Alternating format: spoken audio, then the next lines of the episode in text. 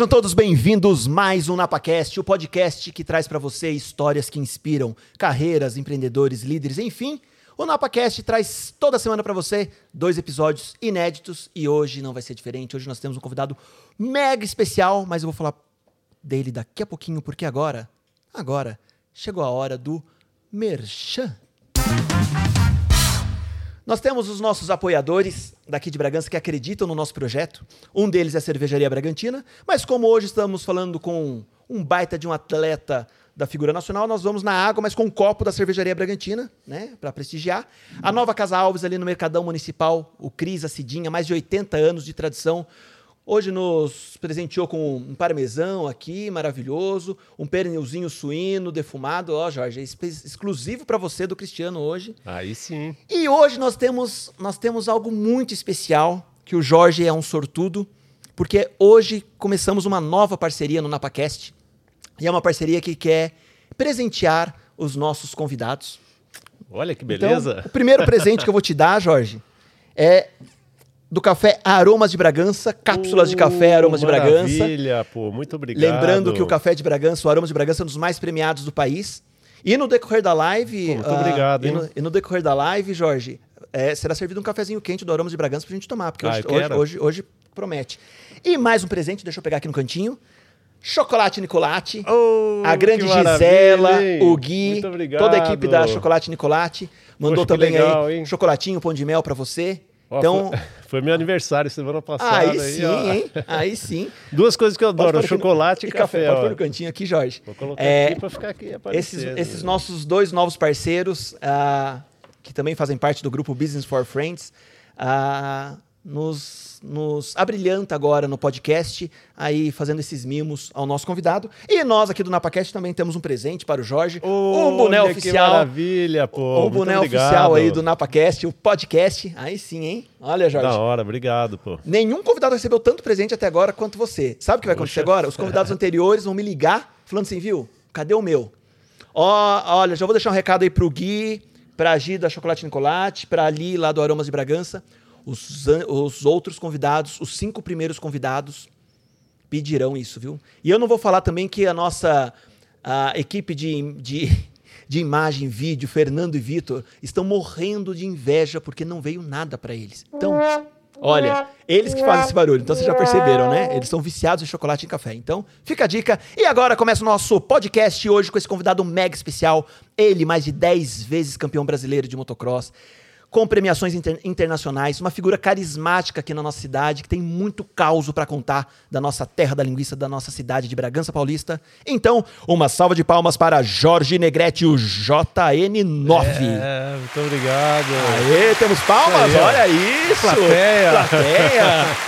Jorge, antes de mais nada, cara, obrigado de você topar. Imagina, pô, Acho que você que foi agradeço. louco, mas você já é um pouco louco de tudo, então... Só apareço. Só, só. apareço. É, ah, As loucuras é. não é isso. A gente faz de conta. Só. É. E aí, quando eu enviei a mensagem para um amigo nosso em comum, eu falei, cara, tenta falar com o Jorge, porque a gente dentro da, daqui do, do podcast, a gente quer contar histórias que inspiram, a gente quer trazer pessoas que possam agregar na vida das pessoas que, que estão lá em casa, principalmente nesse momento de pandemia que a gente está vivendo. Então, o canal nasce com esse propósito, nasce com muito carinho, com muito amor, e realmente para contar histórias e trazendo pessoas de A a Z né? Tanto que se preparem, porque segunda nós temos um convidado também que vai dar o que falar aqui. E muito bacana você ter topado. Obrigado. Pô, mesmo. que legal, obrigado. Imagina, eu que agradeço aí, um prazer enorme, pô. Poxa, eu tava, comentei aqui, eu falei, poxa, ano passado eu participei, acho que de umas 20 lives aí até. E essa daqui, sem dúvida, tô me sentindo na cabine de um um jato, um Fórmula Aí sim, ah, gente. Super bem organizado. Para quem, quem está nos ouvindo Parabéns. aqui, é, o Jorge tem, tem aí seus compromissos com, com as marcas que, os, que, o, que o patrocina também. E nós estamos tomando todos os cuidados aqui em relação ao Covid. É a nossa primeira transmissão também com o nosso escudo de acrílico aqui. Tudo isso para garantir a segurança do nosso convidado e o podcast ficar ainda mais natural para não ter que falar de máscara. Então, estamos bem protegidos. Tá, muito obrigado. E o, Jorge, e o Jorge chegou falando, eu não entendi muito bem. São quantos anos de carreira, Jorge? De moto? É, é agora eu tô entrando. Vou completo 40 anos ano que vem. Não, você... 39 para ser mais. Não, mas você falou que você tem 39 anos de idade, Jorge. é por isso, é porque é por eu isso. só lembro da minha da minha vida depois que eu comecei a andar de moto. Então eu falo que eu tenho só 39. Que loucura, cara. Eu, eu não- Agora, é mito ou eu já, eu já tô naquela idade que eu tô, tô, tô omitindo a idade, idade. né? É. Não, até porque quando você olha uma rampa daquela de freestyle, que ela é assim, Quantos metros tem? Depende, ela chega a 22. O padrão é 21 metros, mais ou menos, né? Assim, varia um pouco para mais, para menos, de acordo com o espaço, Entendi. né? E aí, Mas você olha aquilo, já dá um medo. É, você Você tem- sente frio na barriga ainda ou não? Ah, lógico. Opa, se perder esse friozinho, perde a Perde a graça. né? Mas é, normalmente, é por isso que é importante falar quando o pessoal fala que é loucura. E a gente tem até um slogan que é meio que fil- filosofia de trabalho, né, no motocross freestyle, que não é loucura, é técnica pura, porque você não, ali não tem espaço para você fazer loucura. Se se você errar- fizer loucura, vai dar errado, Vai é dar errado. certeza. Então você treina muito, usa todos os equipamentos de proteção, você segue todos os protocolos de segurança para não ter erro, né? Pra gente começar a live, pra quem tá começando agora a assistir também. Ah, antes de mais nada, eu tenho que mandar um abraço especial pra um cara que é seu fã e tá assistindo hoje, que é o Sileno. Grande Sileno Ah, Chaveiro, legal, tal. Sileno Um abraço pra você, meu compartilhou muito, falou, cara, não vou perder por nada. Ah, e o Betinho legal. Lossardo também falou. Ô, maravilha. grande pô. Betinho, vulgo filho do Betão. Falou que não perderia por Um nada. abraço para vocês aí, pô. Ô, Jorge, só pra gente começar, de, é, para esclarecer algumas coisas, porque eu não entendo muito disso. Qual a diferença? Supercross, Arena Cross, Freestyle, Supermoto. Só pra gente começar a dar, a dar uma característica pra cada, pra cada categoria aí, porque pelo que eu entendi, você já participou de todas ou participa de todas, né? É, todas elas é. Eu, eu, eu falo que são modalidades é, que vieram do motocross, né? Todas elas, com exceção do supermoto, que é uma parte da pista, três quartos da pista é asfalto. Mas a moto é de cross, com pneu liso, né? O supercross é uma pista totalmente é, construída artificialmente, né? Os saltos, os, os obs- os obstáculos de uma forma geral. Que no Brasil já não está tendo. Tá. Já tem alguns anos que não tem. Tá. É, o Arena Cross é uma pista de motocross menor, menor que a do Supercross. É, eu diria difícil, é mais ou menos, é como se fosse uma, um- uma mescla ali do motocross, o, o Supercross um pouco mais compacta. E o motocross todo mundo já sabe que é aquela pista feita naturalmente. né, já- nós já tivemos aqui em Bragança várias etapas Lá atrás do famoso posto de monta. de monta. Então é E- isso, tem o né? freestyle. E o freestyle é só manobra. Só manobra. É. E a competição Aí- não, é, não é a competição de chegada, é a competição de, Não. de pontuação Exatamente. manobra. É, exatamente. Legal. É de acordo com a tua criatividade, o teu desempenho, a tua ousadia, a tua. Enfim, é um conjunto de somatória de pontos, né? No meu caso, é só exibição, né? Eu já faz um tempo que eu não faço competição de freestyle. Aham. Mas você tem sua equipe, né? Caminhão, Tem, o pessoal, faz, é, show. o pessoal, a gente viaja, tudo, quer dizer, viajava, né? Que faz tempo Ai, que que não tem saudade, nada, não? né? Saudade daquela ter o povo. aglomeração, né? E a gente tá torcendo, né, para que tudo isso passe logo e porque, poxa, é triste, né, ver essa, claro, ver- é triste ver tudo isso que está acontecendo e é mais é, e é tão triste quanto ficar parado também. Fale. né? Jorge, é, início em 1982, tô certo? Mais. É, é, eu, eu só erro a década. A década. Mas é, 80 não erro mais o ano, o só erro a década às vezes. 82, 82 mais ou menos. Como foi esse início? Vamos começar do início, né? Como foi esse início? Vamos pensar em carreira, é, talvez em um momento, porque eu quero que você é, comente comigo as mudanças que tiveram até aqui, porque como era o Brasil naquela época para esporte, para competição, e cara, né, numa cidade de interior que talvez não, não fomentava isso, como foi esse início para você, cara? É, como era o mundo, né? Se a gente parar para pensar, numa época que para ter qualquer equipamento era muito difícil, né? Não tinha. É, a minha- A minha primeira corrida eu corri com uma bota de caçar rã, calça jeans. É aquela história É, que eu vi que, que tinha um aberto. papelão que o número era com a fita isolante? É, era, Era isso, é, né? Era bem, Era bem Era precário. bem precário, era, era bem gambiarra, Mas, assim, né? mas aí o Jorge, o Jorge, morando no interior, uma criança, conhece a moto por quê? É, então, meu pai tinha loja aqui na rua do Isso. mercado, É, né? Dois terços das motos de Bragança era o seu pai que vendia. Não, meu, Não. Pai, meu pai vendia televisão, Televisão. geladeira. eh, Meu pai Tudo. nem gostava muito É. de moto. Mas aí ele vendia bicicleta, vendia Sim. mobilete, vendia. Meu pai vendia de tudo, tudo. né? Era um bom comerciante né, na cidade. E um- um- numa ocasião, um cliente devolveu uma das motinhos que comprou lá, não sei se não pagou, o que aconteceu. E eu comecei a andar com essa moto, Tá. que é, chama uma Pônei. Pônei. Com 9 anos de idade, isso. Mais ou menos, você não lembra. Eu não lembro exatamente Tá. quantos anos eu tinha. Eu sei que a moto tem marcha, eu tenho essa moto, ela vai ficar tem? em exposição, ela vai ficar lá em. Que legal, É. cara. é, a cidade de Socorro está montando um centro cultural. E essa moto vai ficar lá exposta lá. legal. ela é, eu falo que ela é, fi- é filhotinha da lambreta. Ela tem três marchas aqui na mão. Então Tá. você aperta a embreagem e muda as marchas. E eu comecei a andar com essa moto no estacionamento da loja do meu pai. E do lado tinha uma República. Então, 8 horas da manhã abria a loja já começava a fazer aquela barulheira toda, né? E aí o, o pessoal começou a reclamar pro meu pai. Falou, "Ó, pô, esse moleque, né? E eu desmontava, arrancava escapamento, fazia de tudo, né? Mas e fazia um barulhão enorme, né? Imagina. E o pessoal, lógico, né? Dormia tarde, ninguém queria acordar 8 horas da manhã com aquele barulho infernal. E aí meu pai falou: não, ó, você vai ter que sumir com essa moto, leva lá pro sítio da sua avó. E foi lá que eu comecei a andar na terra, entendeu? Mas aí, Jorge, assim, cu- cu- curiosidades para os adolescentes de plantão. Você não tinha internet para ver motocross, para saber que Não, existia. não tinha Como você nada. sabia que existia? É, o, o, que aconteceu? Na época, eu vi uma prova de motocross. Mas Bragança não tinha nada. Bragança. Ah, já tinha a pista? Tinha o Percival que corria, Tá. corria de moto. E aí foi lá no. Onde tem as casas populares ali na, no Jardim Anchieta. Tá, Teve uma corrida ali naquele lugar. tá. E aí eu assisti, aí aquele. Nossa, eu vi aquelas Brilhou motos, aquelas, Aquele barulho. aquele barulho, aquele. Eu, falei, eu fiquei ali meio em estado de êxtase, assim. Aham. Meu Deus do céu, o que, que é isso? É isso que eu quero fazer, sabe? Imagina, era criança. criança. E aí eu comecei a ir atrás disso, entendeu? Aham. Mas foi até, até eu começar a correr, foi uma longa E aí, com quantos anos ele começa, o Jorge começa a tentar migrar, tentar aparecer e começar a entrar realmente. Opa, peraí, isso é profissional, agora não é mais a moto para brincar no sítio da avó, não. É, aí, o que, é, aí o que aconteceu? Depois disso daí, o, o meu irmão mais velho, Paulo, ele pediu muito, pedia muito pro meu pai uma moto, tá? Porque ele gostava mais que eu, né? Ou tanto quanto eu. E aí meu pai deu uma moto para nós. Pros dois. É, um dia de cada. De cada. Aquela Uma história. RX 125 Yamaha. Tá. Aí a gente dividia essa moto. Um dia de cada um, beleza e Mas tal. já pra.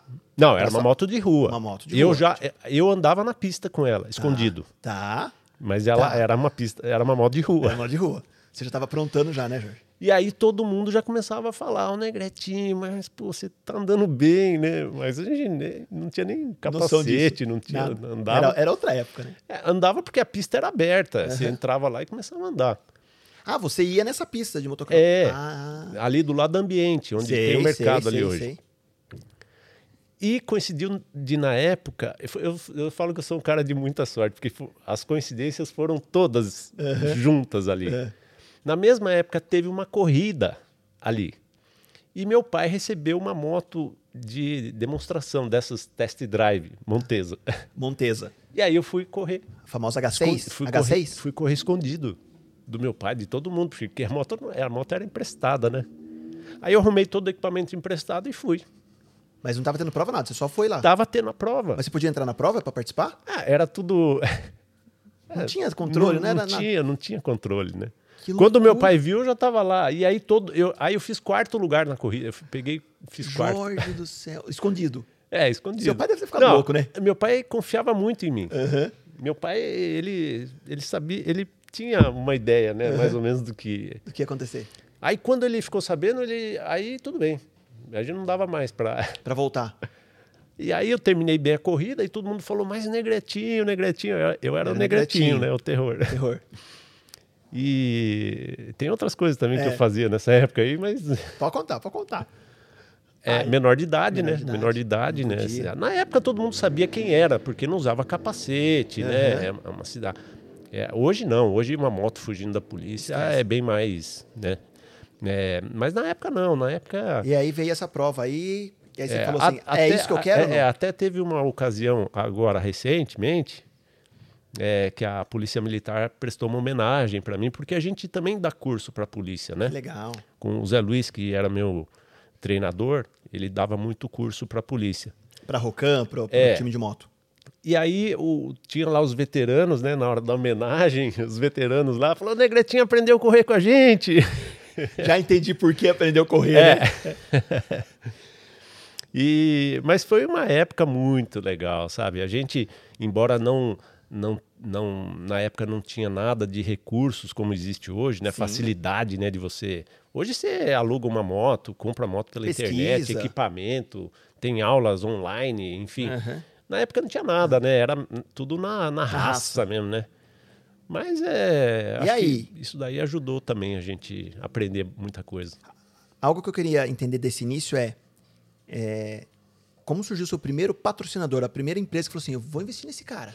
Que momento surgiu isso? Que ano foi? É, então, aí meu pai, é, depois dessa corrida, ele gostou da ideia. Eu fiz uma prova em Itapsirica da Serra, ah. com essa mesma moto emprestada. Ah, emprestada. É, mas aí já meu, meu, pai já tinha, já tinha dado consentimento, tudo, falou tá. tal, beleza.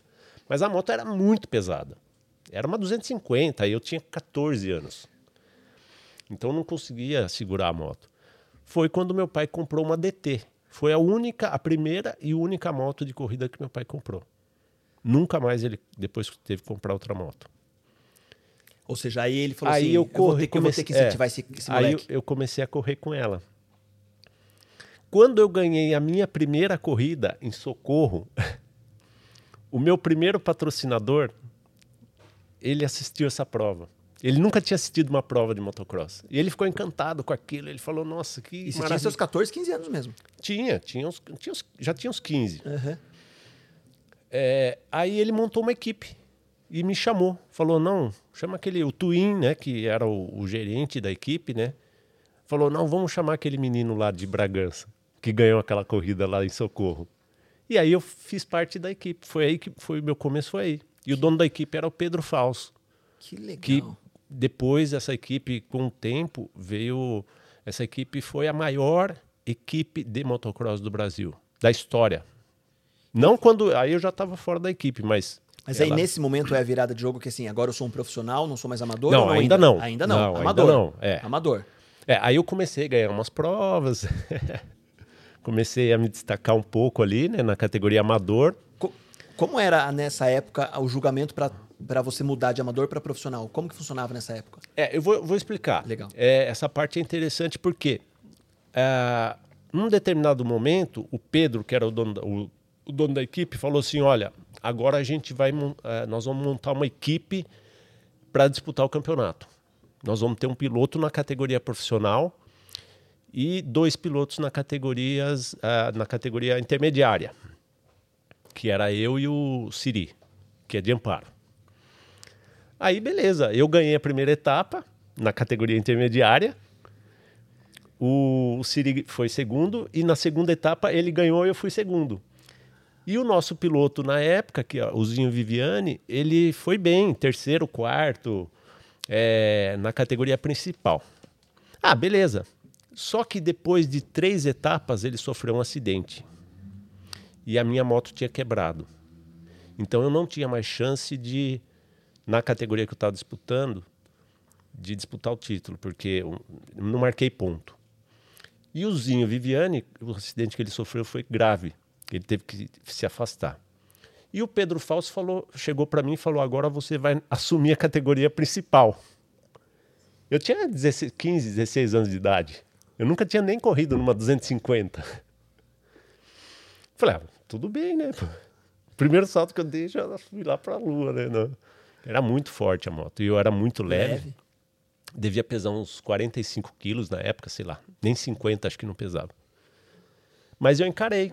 Eu, eu terminei o campeonato em, em quarto. Eu só fiquei atrás dos pilotos de fábrica. E os pilotos da sua frente, todos já, todos macaco eles, velho já. Todos eles, tudo todos macaco eles. velho. E aí foi meu primeiro ano. Aí eu já fui revelação e depois já fui campeão e aí aí começou. Mas eu era muito novo, né? Assim, não tinha nem noção direito, né? E, no meio de tudo isso, também depois eu casei com 18 anos. 18 não, eu completei 18 casei. Quase que eu casei menor, de idade. menor de idade. Que loucura, Jorge. Então tudo foi, foi tudo muito precoce para mim também, né? Muita responsabilidade, muito cedo, né? E qual foi o primeiro Porque- campeonato, a primeira prova, assim, que você falou assim, caramba, onde eu tô? A primeira, pô. Falaram meu nome, pô, sei lá, mas de- Não, não, imagina Que que, responsabilidade eu tinha, porque por trás de mim, naquela época, com 15, 16 anos, eu já tinha uma equipe por trás. Tinha um caminhão, tinha todo um investimento, né? Tinha, tinha, eu tinha que dar resultado, né? Porque o principal piloto já tinha se machucado, né? Então, e mas já, eu, eu- já rolava uma, uma popularidade, a galera querendo tirar foto, os caras com revista, tá? Já começava isso. Não, não começou essa, essa bajulação ainda. Que é boa essa fase também, né? É, mas eu nunca liguei pra Nunca isso, não. Não, é, é, você sabe que no começo até tinha um tinha uma, um mecânico que trabalhava com a gente lá. O pessoal ia pedir autógrafo pra ele. É porque é, até hoje o pessoal acha que eu sou moreno, negrete, né? É, Negrete. É, de capacete, o pessoal não. Não sabe quem é. Mas na época o pessoal ia direto pedir autógrafo pra ele, né? E eu dava risada. e ele Achei dava ele dava autógrafo, tem ele dava, dava autógrafo, tudo. Mas o. É gostoso é receber esse carinho, sabe? O primeiro prêmio de destaque foi um primeiro campeonato brasileiro ou não? É, Eu fui. é, no mesmo ano que eu fui é, piloto revelação, Que ano foi esse? eu Você sofri acidente. Você lembra que É, então isso? eu não terminei o campeonato. Foi em 1986. Seis. Foi, aí eu já não estava mais na equipe Amparo, mas eu, co- como eu sofri o acidente, eu, eu perdi, eu perdi, eu perdi muita massa, né? Que é muita massa, Já já, não tinha tinha, quase nada, nada. né? Então eu largava todas na frente, eu largava que nem um, A moto era quase sozinha. é, então Não eu- tinha é, lastro naquela época? Não tinha Não, não lastro? tinha, não Hoje tinha. tem ou não? Não, não, não, no Ah, não tem motocross lastro? não Não tem, tem lastro? não, motocross não é, é. Que bom, né? Imagina, É. ter que pôr uns 50 quilos de anilha E, pra você. e o que é interessante que na- na- nessa época aí, é, as motos, aliás, tudo que era de competição era álcool, movido a álcool. Era lei, era obrigatório. Então a moto ficava um, ficava muito mais é, explosivo o motor. Era mais difícil de regular ela porque o álcool era complicado, né? De manhã a E carburação não morria era- no meio da prova, não? não, Não. não, Não. Mas ela tinha mudava muito a, a regulagem dela, Aham. né? Por conta da, da temperatura. De manhã era uma, na hora do almoço era Era outra, outra. no final da tarde. E eu largava tudo na frente, né? Quase tudo, né? Porque eu era muito leve, a moto muito forte. Mas foi, foi, foi uma época interessante. E aí, quando veio esse primeiro brasileiro, eu tô curioso pra isso. Ou o primeiro brasileiro, E, uma é, primeira paulista, o primeiro, sei, é, o primeiro campeonato que eu ganhei foi um ano depois desse acidente que eu tive. Aí foi tudo junto, né? Que eu tive acidente, casei, já. Quer dizer, acho que eu casei por causa do acidente, né? Que eu não fazia outra coisa, ficava só namorando. então, acho que foi tudo isso. tudo veio, veio veio tudo meio junto, Meio né? junto. Eu fui pai com 18 anos. Cara, quantos anos tem seu filho? 30. Não, pode, pode mentir. Vou mentir. 34. 34. Minha filha. Sua filha. Como chama? Tenho um fi- Thaís. Thaís. E um filho de 25. Gabriel. Caramba, cara. É. Que loucura. Eu, tô eu queria ser avô já, né? Mas não. Tá difícil. Não, E- até agora não. Até agora não. Ô, Jorge, é, podemos pular pra década de 90 ou não? Lógico, opa. 90 era. Existia uma rivalidade grande entre Negle, Negrete e Sasaki. Ah, essa é Negrete e Sasaki. né? Rivalidade só nas pistas? Ou na vida pessoal também tinha uns embates aí? Tinha uma Você competição sabe aí? que o, é, muita gente acha que a gente é meio obrigado, mas não. Não. É, o Eduardo, Eduardo Sasaki, inclusive, ele morou aqui em Bragança, na época da, da equipe E oficial. vocês Yamaha. foram rivais durante quanto tempo? Ah, a gente foi muito tempo. A gente foi muito tempo. A gente, porque a gente tem uma história juntos, assim, né? É, por exemplo, de, das modalidades que a gente andou no Brasil, nós somos pioneiros em três. Então imagina, né? Que é o Supercross, que a gente começou juntos, o Arena Cross e o Freestyle. Pouca gente sabe que o Eduardo Sasaki começou no Freestyle também. Que legal. Depois ele não quis seguir, Aham. mas aí... Mas era uma rivalidade boa. Era uma boa, era boa. É, mas amizade também. Que legal. É, a gente sempre se deu bem aí fora das pistas. Naquela época, fazia esse seguro de vida? Ah, é obrigatório. não, não, né? mas a seguradora queria fazer? Tem, é, tem, tem que fazer. Tem que fazer. Tem que fazer. Que loucura, Negrete. O motocross, graças a Deus, ele é, é, por mais perigoso que pareça, é, a estatística é, ele não está entre os esportes de maior índice, né, de, fata, de fatalidades assim. Tem algum fato cômico nessa época, tipo do seu pai assistir uma primeira corrida? Caramba, não tô acreditando Não, que o tá meu- fazendo é, isso. o meu pai, Ou ele- Meu Deus, olha o que ele tá fazendo, esse menino é louco. É, o meu pai, não, o meu pai confiava muito em mim. Mas ele, ele toda corrida, ele levava um, um galinho de arruda. Mal Com- olhado? Foi mal olhado? É, embrulhado assim, e ele me dava. Aquilo ali era tipo um, Um amuleto. um ali. amuleto, sabe? Uma proteção, Proteção. sabe? Um negócio que, né? Mas não pedia pra você Meu falar, pai- vai, ele meu falava, pai você era- vai mais devagar, não É, pula meu- tanto. Meu pai era católico, tudo. E aí ele teve uma corrida que ele ficou bem assustado. Tinha muita, muitos pilotos saindo de ambulância. E a gente, eu corri em, em pistas assim muito perigosas. E, e é obrigatório no motocross ter três ambulâncias, porque se uma vai para o hospital, tem que ter duas ali, porque se pode Dá tempo da acontecer. outra é, voltar. Porque se, se tiver que sair a última ambulância, tem que interromper a corrida, Entendi. né? E aí ele chegou para mim é, numa dessas corridas, eu não lembro bem a cidade qual foi. Ele te falou- acompanhava? Acompanhava. Em todas? Não. Não, Ou na grande só maioria? quando era muito longe. Tá, mas próximas aqui ele ia? É, ele ia em todas. Que legal. Ele gostava. É, no começo não. no começo. Mas ele depois ele, ele começou a, a ficar mais tranquilo, sabe? Aham. Ele, ele, aí ele chegou nessa corrida que ele viu que tava essa movimentação toda de ambulância. Aí ele falou para mim. Nessa, ele, meu pai nunca me, nunca intrometeu, Nada. nada. Mas nessa corrida ele falou: Jorge, corre devagar hoje que tá perigoso. Falou? Você seguiu o conselho ou não? É, como é que corre devagar, né? Não tem Não como, tem né? jeito, Não tem né? como, E dentro... e- e- Mas eu sempre fui muito, muito, muito cuidadoso. caute- Muito cauteloso. ali. É, porque é perigoso. A gente sabe que tem risco, né? Nesse período, qual foi a prova que mais te assustou? Assim, caramba, essa foi punk. Olha, não- acho que não teve uma corrida, ah, mas teve, ah, assim, eh, algumas situações. Por exemplo, eh, quando o Paraibinha faleceu, o Paraibinha era um ídolo nacional, um cara que, pelo amor de Deus, não tem nem des- descrever aqui. E era a mesma categoria que a sua? não? É, é. Era mesmo. A gente estava disputando um campeonato. A gente estava, ele inclusive era o líder do campeonato nessa nesse ano. Não no campeonato que ele caiu. Uhum. É porque tinha vários campeonatos, né? E eu estava lá nessa corrida e ele sofreu um acidente e depois de alguns dias ele faleceu decorrente desse acidente. Então são situações que você tem que é, ter muita interna. força para superar isso, porque é muito muito difícil perder assim um, um- um amigo, um colega ali. Eu viajava com ele e você tem que ser forte, né? Tem dia que você acorda, que você, você não está muito bem, você teve um sonho horrível, é, aquelas coisas que você fala assim, nossa senhora, será que vai acontecer comigo? Premonição ser- ali, né? Mas você tem que ser profissional. Aham. Você não pode falar, não, hoje eu não vou correr. Você está disputando um campeonato e tal.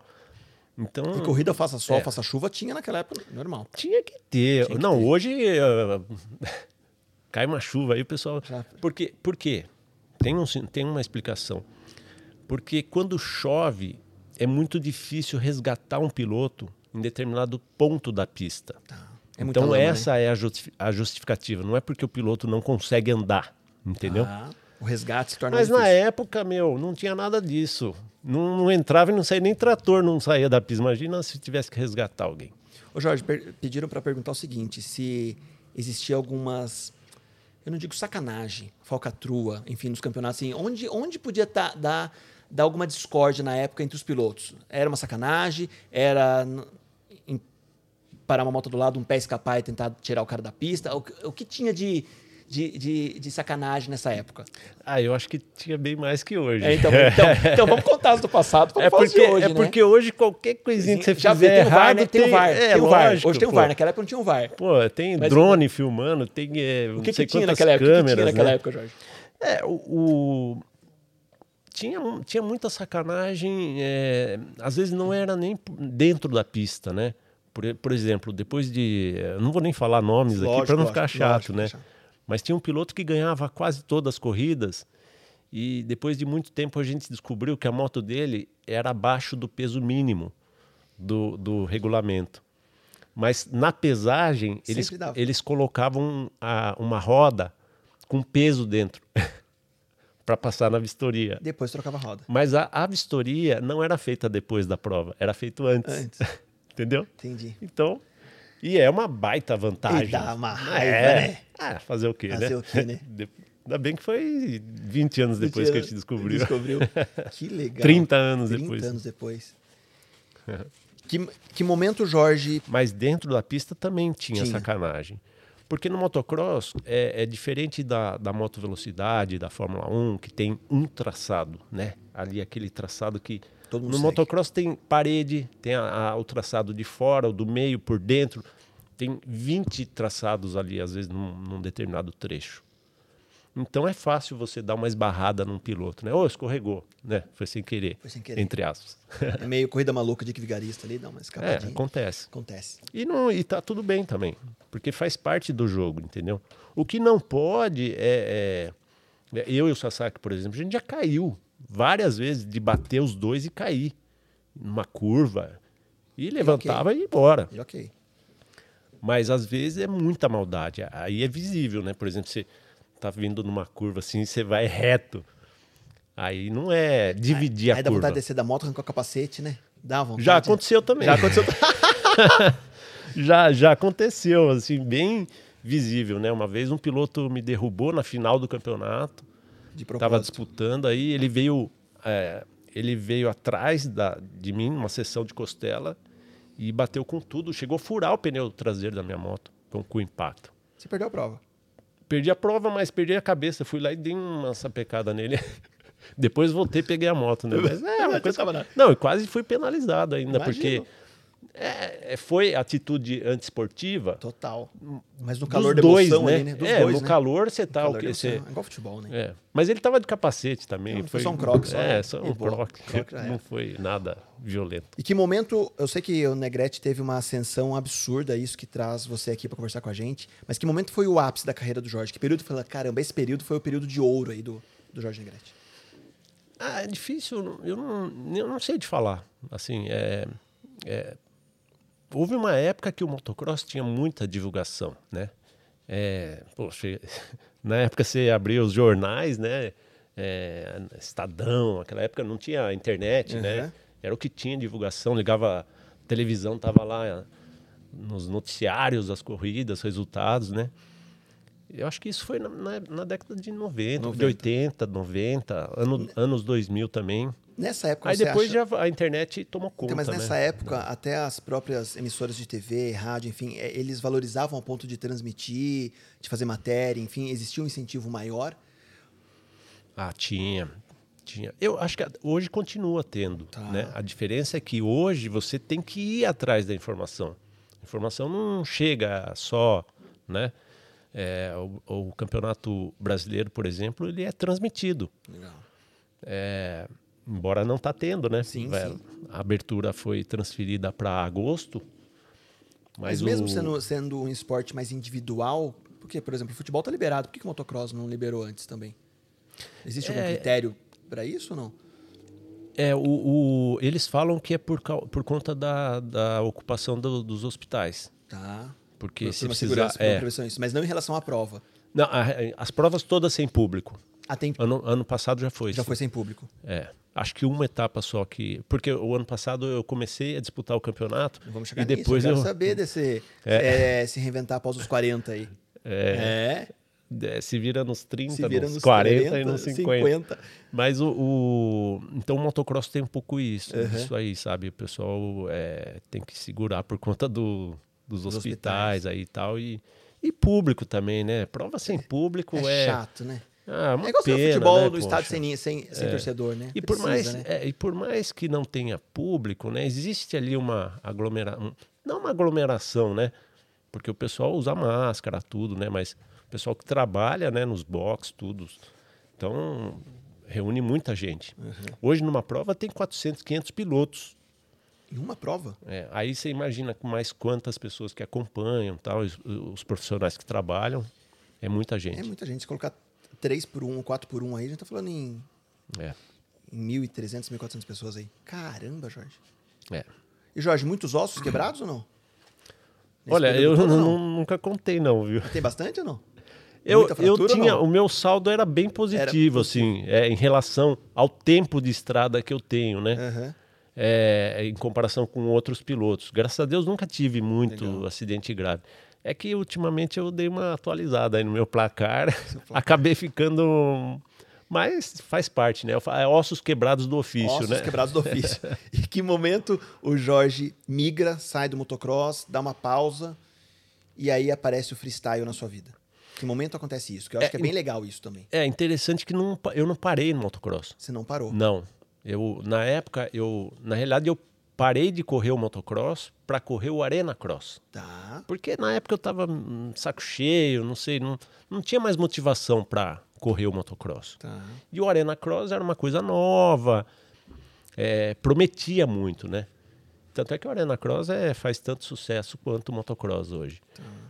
É, e aí foi quando eu comecei a, a praticar o freestyle também, foi mais ou menos nessa época. Então eu fui um dos poucos pilotos que é, conseguia conciliar as duas atividades. Mas as manobras Mas no é muito difícil. as manobras no freestyle não, não, não são as mesmas Não. de motocross e arena cross. Não. É, é algo mais ar- artístico. É, o seria- visual é mais artístico. Eu falo né? que a, é a- é a semelhança que tem, se você pegar o vôlei e o basquete, é a bola, né? É redonda. Porque é totalmente, Totalmente diferente, diferente. né? A forma, a preparação, né? É, é outra modalidade, Então, mas né? aí no freestyle você considera que o, o, o risco, o medo, a adrenalina é diferente do freestyle pra arena quando você começou? Em função de, putz, peraí, deixa eu arriscar agora. Deixa eu arriscar, sei lá, um- uma manobra diferente. Como que você lidou com isso? É, é- não, é bem diferente, é bem diferente. Ah, Na época, inclusive, nem tinha é, caixa de espuma, essas coisas, era tudo o Joaninha que é, morou aqui em Bragança um período, ele desbravou praticamente o freestyle, né? Porque ele foi o primeiro piloto a, a fazer o backflip no Brasil e não tinha nada. Eu vi o primeiro, eu fui lá para filmar, fui lá para ajudar ele a fazer o, o primeiro backflip no Brasil. Inclusive nem consegui filmar de tão nervoso que eu fiquei, Assistindo. porque era não tinha é, proteção como existe hoje, né? Você é, caixa de espuma, aqueles é, balão, né, inflável. Não tinha nada, É, era na se- raça. Era, Se cair, aqui- caía mesmo. ali foi mesmo. Ali tem que tirar o chapéu pro Joaninha, porque ele conseguiu fazer numa época que não tinha. E aí, é claro, eh, tinha, por exemplo, eh, como eu praticava as duas modalidades, eu não podia me machucar, né? Porque se eu se me machucasse numa, eu não competia a outra, né? E então eu, eu também não conseguia acompanhar a evolução como tecnicamente como piloto no freestyle. Mas eu estava ali, entendeu? Eu fui um dos primeiros pilotos no mundo a praticar o freestyle. Na mesma época que os caras começaram a praticar lá fora, eu comecei a praticar aqui também. Legal. Aí todo mundo fala, ah, o Negrete que trouxe pro Brasil. Na realidade, não, né? Foi uma coincidência só. Mas o freestyle, eu tô falando como público, ele tem a característica de ter os caminhões com as rampas? É uma característica do freestyle? Não. Esse- não, ou foi só uma Não, adaptação foi- para facilitar Na realidade, os shows? foi uma tal? invenção minha. É eu, eu que inventei. Eles inventaram o freestyle, eu inventei a rampa. Por quê? O que aconte... Eu sempre ficava imaginando o seguinte, eu falei, poxa, como é que nós vamos... é, é, Porque, repara o seguinte, não querendo é, puxar a sardinha para minha brasa aqui, Puxa qual sim. outra modalidade esportiva que alguém conseguiu transformar num show bis, vamos dizer assim? Acho que não existe nenhuma outra, né? Não. Então, é, é, a gente conseguiu fazer isso, né? O Ciro Oliveira, que é daqui de Bragança, Ciro, também um dos pioneiros, que fez parte, né? Faz parte de toda essa história, né? Do, do motocross é, freestyle no Brasil. E aí você teve essa E ideia gente- louca é- aí de pegar é- uma carreta. É porque com a carreta a gente conseguia é, levar isso para qualquer lugar, né? Não, era, não, não era uma grande estrutura de é. montagem, de ferragem, de tudo. É. Você fez um encaixe mais rápido na carreta. ali. Exatamente. E com isso a gente conseguiu encaixar isso em alguns eventos eh, importantes. A gente conseguiu levar isso para centro de, de cidades, de avenidas, eh, praça pública, enfim. Eh, eu lembro que a gente fez uma turnê no Nordeste. Meu, o pessoal passava mal de ver a gente. O pessoal vinha pôr a mão assim, falando, não é possível que vocês são, vocês são daqui da, do planeta Terra mesmo. Porque é realmente. E eram duas rampas, é, é uma de é, e uma decolagem, de queda. Decolagem, é, decolagem e, e aterrissagem. aterrissagem. Queda era muito raro, né? Mas, Que loucura. mas o, o- E a gente viajou Brasil, Brasil aí, fazendo isso aí. É, Quando o gente tá- freestyle vira uma competição? Porque isso também teve. teve Foi porque quando, o início foi só é, show, né? Foi quando, foi é, foi quando a Globo eh, veio com essa ideia. A Globo, acho que eh, viu em algum lugar. E aí ela falou: Nós queremos fazer isso aí. Falei: ah, vamos, vamos. a gente reuniu os pilotos que tinham na época, né? não, não tinha meia dúzia de pilotos. E aí a gente fez a primeira competição. Eu acho que foi a única modalidade na história do esporte e da Globo que ela transmitiu sem nunca ter. nunca, nunca teve. Nunca, tinha teve, tido Não tinha ainda. referência nenhuma. Nada. Nada. E, e- e- e- esse primeiro campeonato que a, que a Globo transmitiu, já- também utilizava os caminhões ou não? Daí já era uma estrutura Já- diferente? não, a mesma, A mesma rampa, estrutura, a a mesma mesma coisa. rampa. A única coisa que a gente é, mudou, que a gente fez uma, a gente delimitou uma área que era a área de aterrissagem, mais ou menos como uma bolinha de uma quadra de tênis. Tá. A bolinha tinha que pingar ali. Então a gente, a gente delimitou é, essa área para quê? Para ficar mais difícil. Então, além dos pilotos, além do desempenho que o piloto tinha que ter na realização da manobra, ele tinha que aterrissar no lugar certo. Não podia nem mais para lá, nem mais para baixo. Tinha que ser naquele lugar. Que legal, cara. É. E também era totalmente primitivo, né? Não tinha uma a, a modalidade não era reconhecida é, oficialmente pela, pelas entidades, né? Como modalidade. Hoje Então, é ou não? Hoje é, Hoje hoje, é. é. Hoje, Hoje é. é. Hoje tem campeona- campeonato mundial. Hoje X considera um esporte. Hoje é. É. Hoje é um esporte. Na época não, Não. tinha no Brasil, não tinha Era um menos. show no início. É, e a gente conseguiu transformar em competição tal, e a gente, na época, convidou os editores das revistas eh, de motos para ser juiz, porque também não tinha juiz Não tinha especializado. isso. Não tinha nada, não tinha regulamento, não tinha nada. A gente que começou tudo, né? E se espelhava em algum outro esporte para fazer manobra, tipo em bicicleta, em skate, em Muita, coisa? muito, muita coisa veio da bike, né? Da Mas bike. a- como já tinha, a gente já tinha uma certa referência lá, lá de fora, né? Por conta do X Games também, Uhum. Então a gente também começou a, a se espelhar no, no que eles faziam lá fora, né? Falando em, em corrida lá fora, você disputou alguns campeonatos fora do país também? Ah, disputei bastante. Onde? Que lugares loucos, É, assim? Poxa, é, já, já disputei acho que mais de 15 países, né? Que legal, Jorge. Eu fui até para Angola. Mas fui Europa, Estados Unidos, toda a América do Sul, América Central. Roda, tô bem rodado já. Tá bem rodado. Eu lembro que eu tinha um passaporte e depois eu perdi ele. Não tinha mais espaço para pôr carimbo ali. É. Eu. Ah, aí tem altas histórias. Eu dormi no aeroporto já, nem sei quantas vezes. É, viajava com a moto dentro da mala. Desmontava tudo ela. Hoje não pode mais, né? Porque tem um monte de normas aí que não pode, né? Porque tem amortecedor, tem óleo, tem. Eu, e eu lembro que era tudo no, no perrengue mesmo, não era coisa Não era- sofisticada. Não é um avião fretado eu levar lembro que, equipe. né? é, eu lembro que eu fui, eu, porque eu disputava o campeonato latino-americano e tinha prova no México, Costa Rica, eh, Guatemala, tinha todos esses lugares aí. E como a bagagem eh, era muito caro, era muito caro despachar uma moto como bagagem acompanhada, porque cada quilo é um absurdo. E era livre para levar o peso na mão. Então o que, que eu fazia? Eu tirava o motor, que era mais pesado, e levava na mão. É, Só que eu não lembro se o mecânico não esqueceu de tirar óleo, começou a vazar óleo dentro Do avião? É, lógico que, nossa, nem pode falar isso, né? Mas, Que loucura. é, mas, e aí, a hora que você carregava o motor assim, você fazia aquela cara de paisagem como se estivesse leve, né? Mas aquilo tava pesando uma tonelada na mão, sabe? Mas era o que tinha, né? Era o que a gente tinha que fazer. Viajava sozinho. Nossa, tinha é, muita dificuldade. Imagino. Hoje é muito mais fácil, né? Você aluga uma moto, você não precisa nem levar a moto levar. mais. Vamos falar sobre Rally dos Sertões? Opa! E aí? Como O rally, foi, o rally eu só fui até o terceiro Então, ou quarto dia. Como foi essa prova? Como foi o convite para Depois uma, participar? uma cerca atravessou a minha frente eu Então, tive que abandonar. a cerca o tava rally. lá, mas como, como É, foi esse convite? Como foi essa, essa do- experiência? O Rally dos Sertões, para mim, ele, é, na realidade, eu já tive, eu já vivi a experiência do Rally dos Sertões em 2000, Tá. no ano de 99 e no ano de 2000, que eu fui acompanhar uma equipe de TV. Tá. Mas eu fui de carro, não estava na prova. Dessa vez eu estava inscrito na prova. Dessa- Agora, da- o a 2018. 2018, É, 2018 ou 19? 19. 19. E aí tava eu e o Thiago Fantozzi. A gente, a gente formou uma dupla ali. Não tem corrida de dupla no Sertões, assim.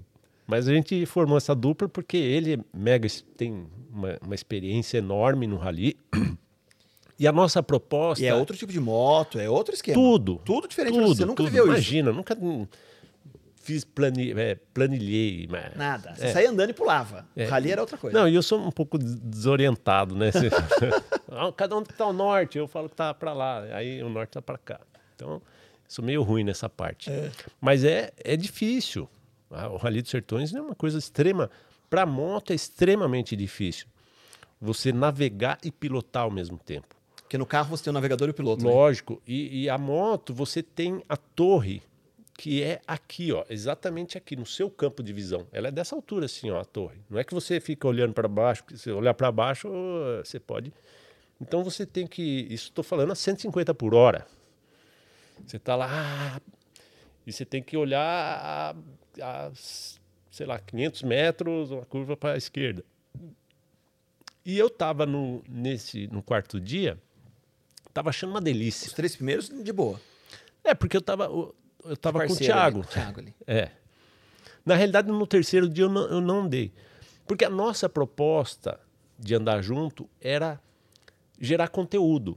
Eu não estava lá para disputar a prova, mas a, a gente estava equipado com câmeras, a gente tinha uma equipe acompanhando a gente.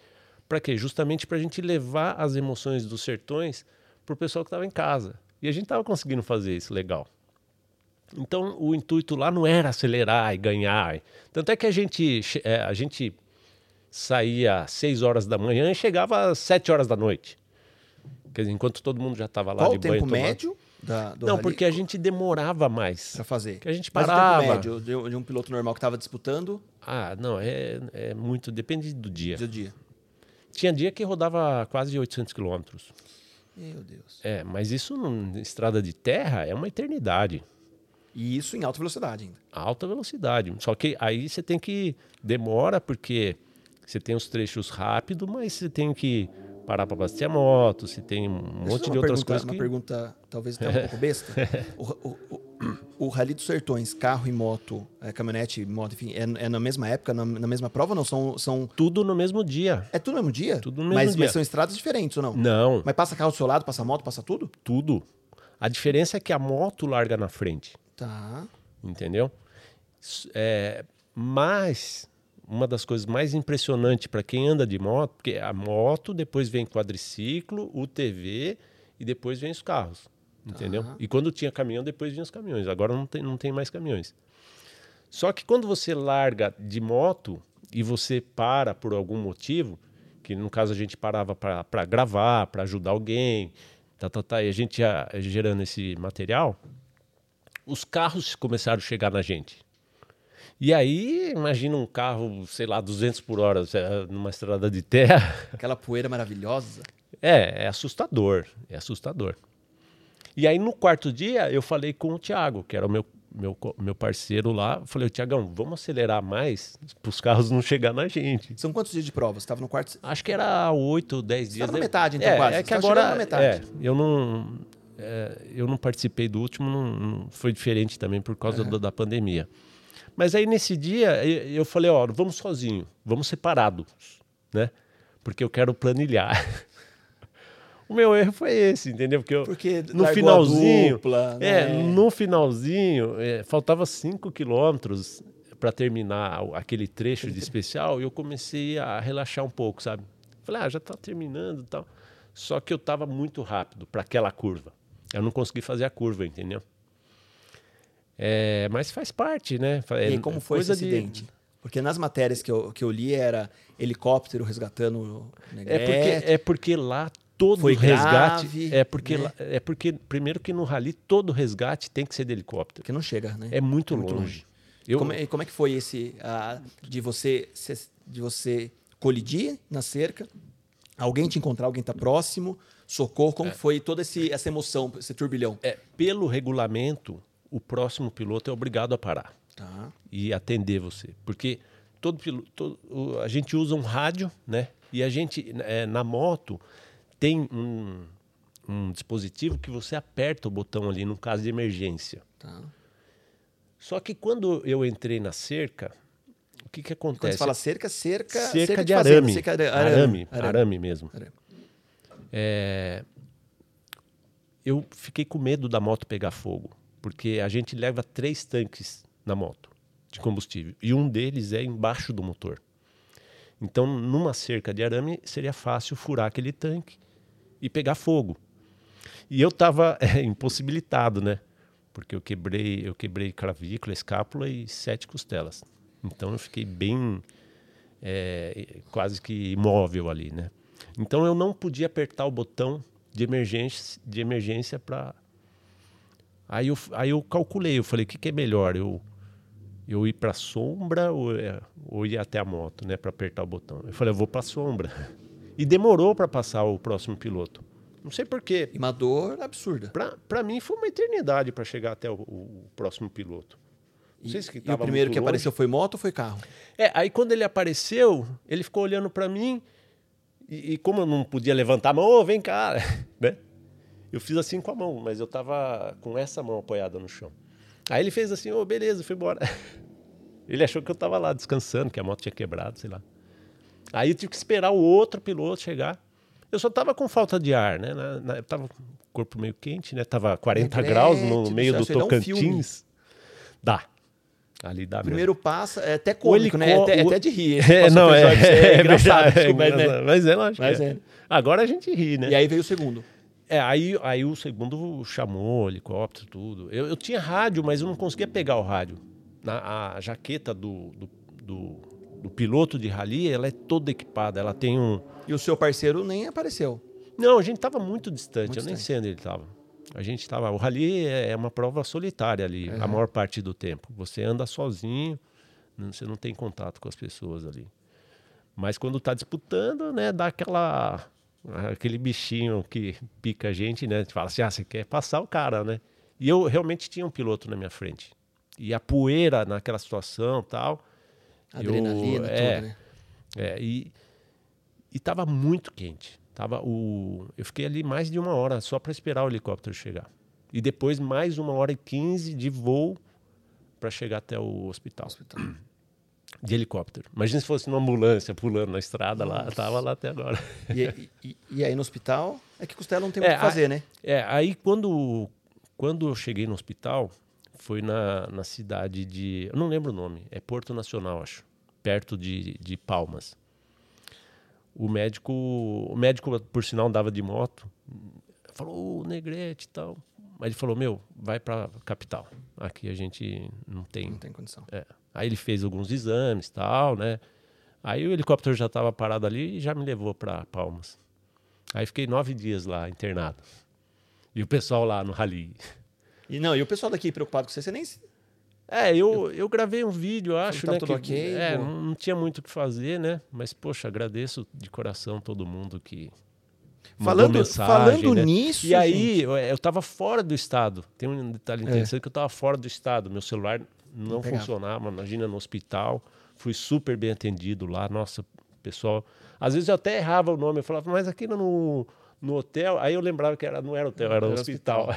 Falando nisso em mensagem, gente, quem tiver pergunta pro Jorge Negrete, pode fazer. E se já fez, também daqui a pouco o Vitor já fala pra gente. Não vamos deixar pro final, não. Surgiu pergunta interessante, vamos fazer. Certo, Vitor? I love you, baby. Ó, gostou? Ele tá triste que ele não ganhou o café. É... E aí o Jorge volta a competir agora há alguns anos. Foi, foi quando que você voltou? 2000 e... Ano passado. Ano passado você voltou, né? 2020. É. É, Aí, por conta da, da, da nossa agenda de, de eventos tal tá totalmente parada por causa da pandemia. E eu, eu, eu tava com muita vontade de voltar a correr. Porque a, a minha paixão sempre foi corrida, né? Aí eu falei, poxa, surgiu a oportunidade, né? A Yamaha me deu apoio, né? Recebi uma moto nova, por sinal um espetáculo, né? E eu nunca tinha é, competido de 250, tá. quatro tempos. Eu competia com as 250 dois tempos, que é um pouco diferente, né? Uhum. E aí eu falei, meu, agora eu vou. e aí eu ganhei a primeira etapa, lá no parque, no parque Beto Carreiro. Isso foi ano passado. Ano passado. Foi ano da pandemia. É, aí eu cheguei para correr a segunda etapa. é, e eles, é, na realidade, como eu fiquei um tempão fora, acho que fazia 12 anos que eu não disputava campeonato, mudou algumas, ah, algumas regrinhas ali de regulamento. E quando eu cheguei no parque fechado, eu já tinha feito melhor tempo para a segunda etapa. Eu, o que acontece? Eu, eu não cheguei dentro do horário, porque você tem que chegar num parque fechado, que antes era 10 minutos antes da prova. Eu cheguei, agora é 15 minutos. Eu cheguei dentro do prazo, mas era como houve essa mudança, eu perdi o direito de entrar primeiro. Eu tive que entrar por último. Aí eu falei, poxa vida, eu de 250, a maioria dos pilotos estava de 450. Eu falei, poxa, e agora, né?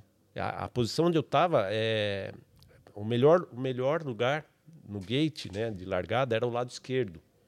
E como eu, eu entrei por último, a minha posição ficou totalmente do lado oposto direito. Aí eu fiquei pensando, falei, pô, mas se eu largar junto com todo mundo, eu vou dividir a curva por fora e a chance de alguém me empurrar para fora é muito maior. E com uma 250 eu vou, eu fiquei fazendo esse cálculo, eu falei, quer saber? Eu vou esperar todo mundo largar e vou cortar tudo para a esquerda. E eu fiz isso. Eu passei mais de 15 pilotos na primeira curva. De 34 pilotos, na hora que eu caí, eu já estava em sétimo, com 40 segundos de prova. Só que estava ventando muito, estava muito vento, muito forte, nem podia ter tido a corrida. E aí eu fiz um salto, que era acho que de uns 8, 10 metros, era pequeno, mas o, o vento me empurrou muito para fora. Aí eu aterrisei num lugar é, exatamente como o motor da moto. Aí o impacto foi muito forte. Aí eu, aí, aí eu me machuquei. Antes de cair da moto, eu já tinha me machucado. Depois eu caí. Aí já estava machucado. Tá machucado. Aí foi e ruim, né? Que, que gerou esse eu... acidente? Hã? O que gerou esse acidente pensando em psicológico aí pro essa volta? É, o, ou você lida bem com é, isso? O, o psicológico, é, não, sempre lidei muito bem, né? Graças a Deus não. O problema é que quando você soma, né? essa pandemia, fica em casa, coisa né, que você, é, atrapalha o trabalho, né? Por conta do você não tem mais evento, né? Tudo que a gente faz depende de aglomeração, né? É, então essa somatória é ruim, né? Você ter que administrar isso. Mas eu rapidamente, graças a Deus, a minha recuperação é muito boa. Eu, eu, a, a equipe médica que cuidou de mim, é, o Dr. Mauro, que organizou toda a equipe, né? O Dr. Ricardo Vercelles, que operou minha mão. Uhum. O, o Rosano, Rosano Rossan, que operou, o Dr. Rosano Rossan, que operou minha perna. Quais foram as fraturas desse último tombinho? Ai, cara, tem que fazer uma lista aqui. É mesmo? Foi é, tanto foi, assim? não, é, foi, foi meu pior acidente. É, eu nem gosto de, muito de então falar. Fala, então não fala, então não Nem fala. gosto de muito de falar, mas foi. Uma outra curiosidade: é, desses 34 pilotos, você era o mais veterano ou não?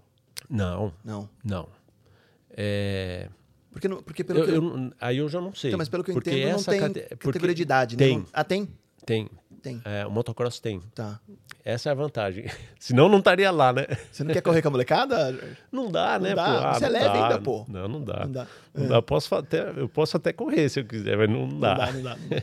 o motocross é, é, é, é difícil até de explicar essa situação né, da idade porque é a cada cinco anos você muda de categoria. Lá fora, aqui é a cada dez. Né? Tem a categoria 40, categoria 50, 30 e assim por diante. Lá, lá tem até 80. Mundial de veteranos tem categoria 80. 80 anos. Você consegue imaginar um senhor de 80 É, anos? Eu vi uma matéria sua falando disso, né? E eu que me você... senti um molecão, imagina. Ver um cara de 80 anos acelerando motocross, nunca Que me senti delícia. E você vai até os 80, jovem. né? ah, difícil, né? E, e nessa corrida você encontrou a galera do passado aí que competia com você também? Fazia parte desse grupo dos 34 ou totalmente desconhecido? Ou tinha Não, uma galera? o Brasil chegou no, no Mundial de Veteranos, o Brasil eh, terminou em, ter- em quarto, terceiro quarto, não lembro. Que legal. Tinha mais de 30, tinha acho que mais de 20 pilotos brasileiros participando dessa. É, O Brasil só não terminou melhor porque Estados Unidos, a prova foi lá, Aham. e acho que Canadá, não lembro, mas o Brasil foi super bem. Que legal. A gente tem vários pilotos campeões aí mundiais de mundial de motocross. E agora é recuperado. É. É, até eu, eu não gosto de falar de, de fratura, essas coisas, porque eu gosto de falar de coisa positiva. Perfeito.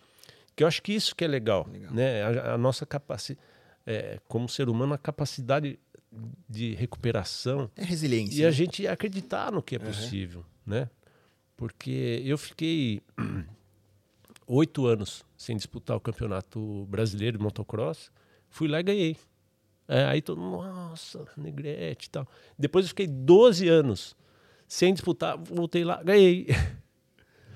E agora, depois desses, dessas lesões, eu quero voltar lá e quero, não vou falar que eu vou ganhar, mas quero ir bem. Pergunta. Nossa, vou deixar você. Você vai ficar bravo comigo agora. Não, pode perguntar. Você levou o galinho de arruda nessa prova dos 34? É, não precisava, né? Você levou? Não, não precisava, né? Então, você vê? seu João. Você vê? Seu João. Seu João. É. Não, vou levar, bem lembrado. É isso aí. É bem Tem que lembrado. manter a tradição. Tem que É, manter a tradição. precisa, viu? Precisa. Eu acho que você tem que ter um, um- você tem que ter fé.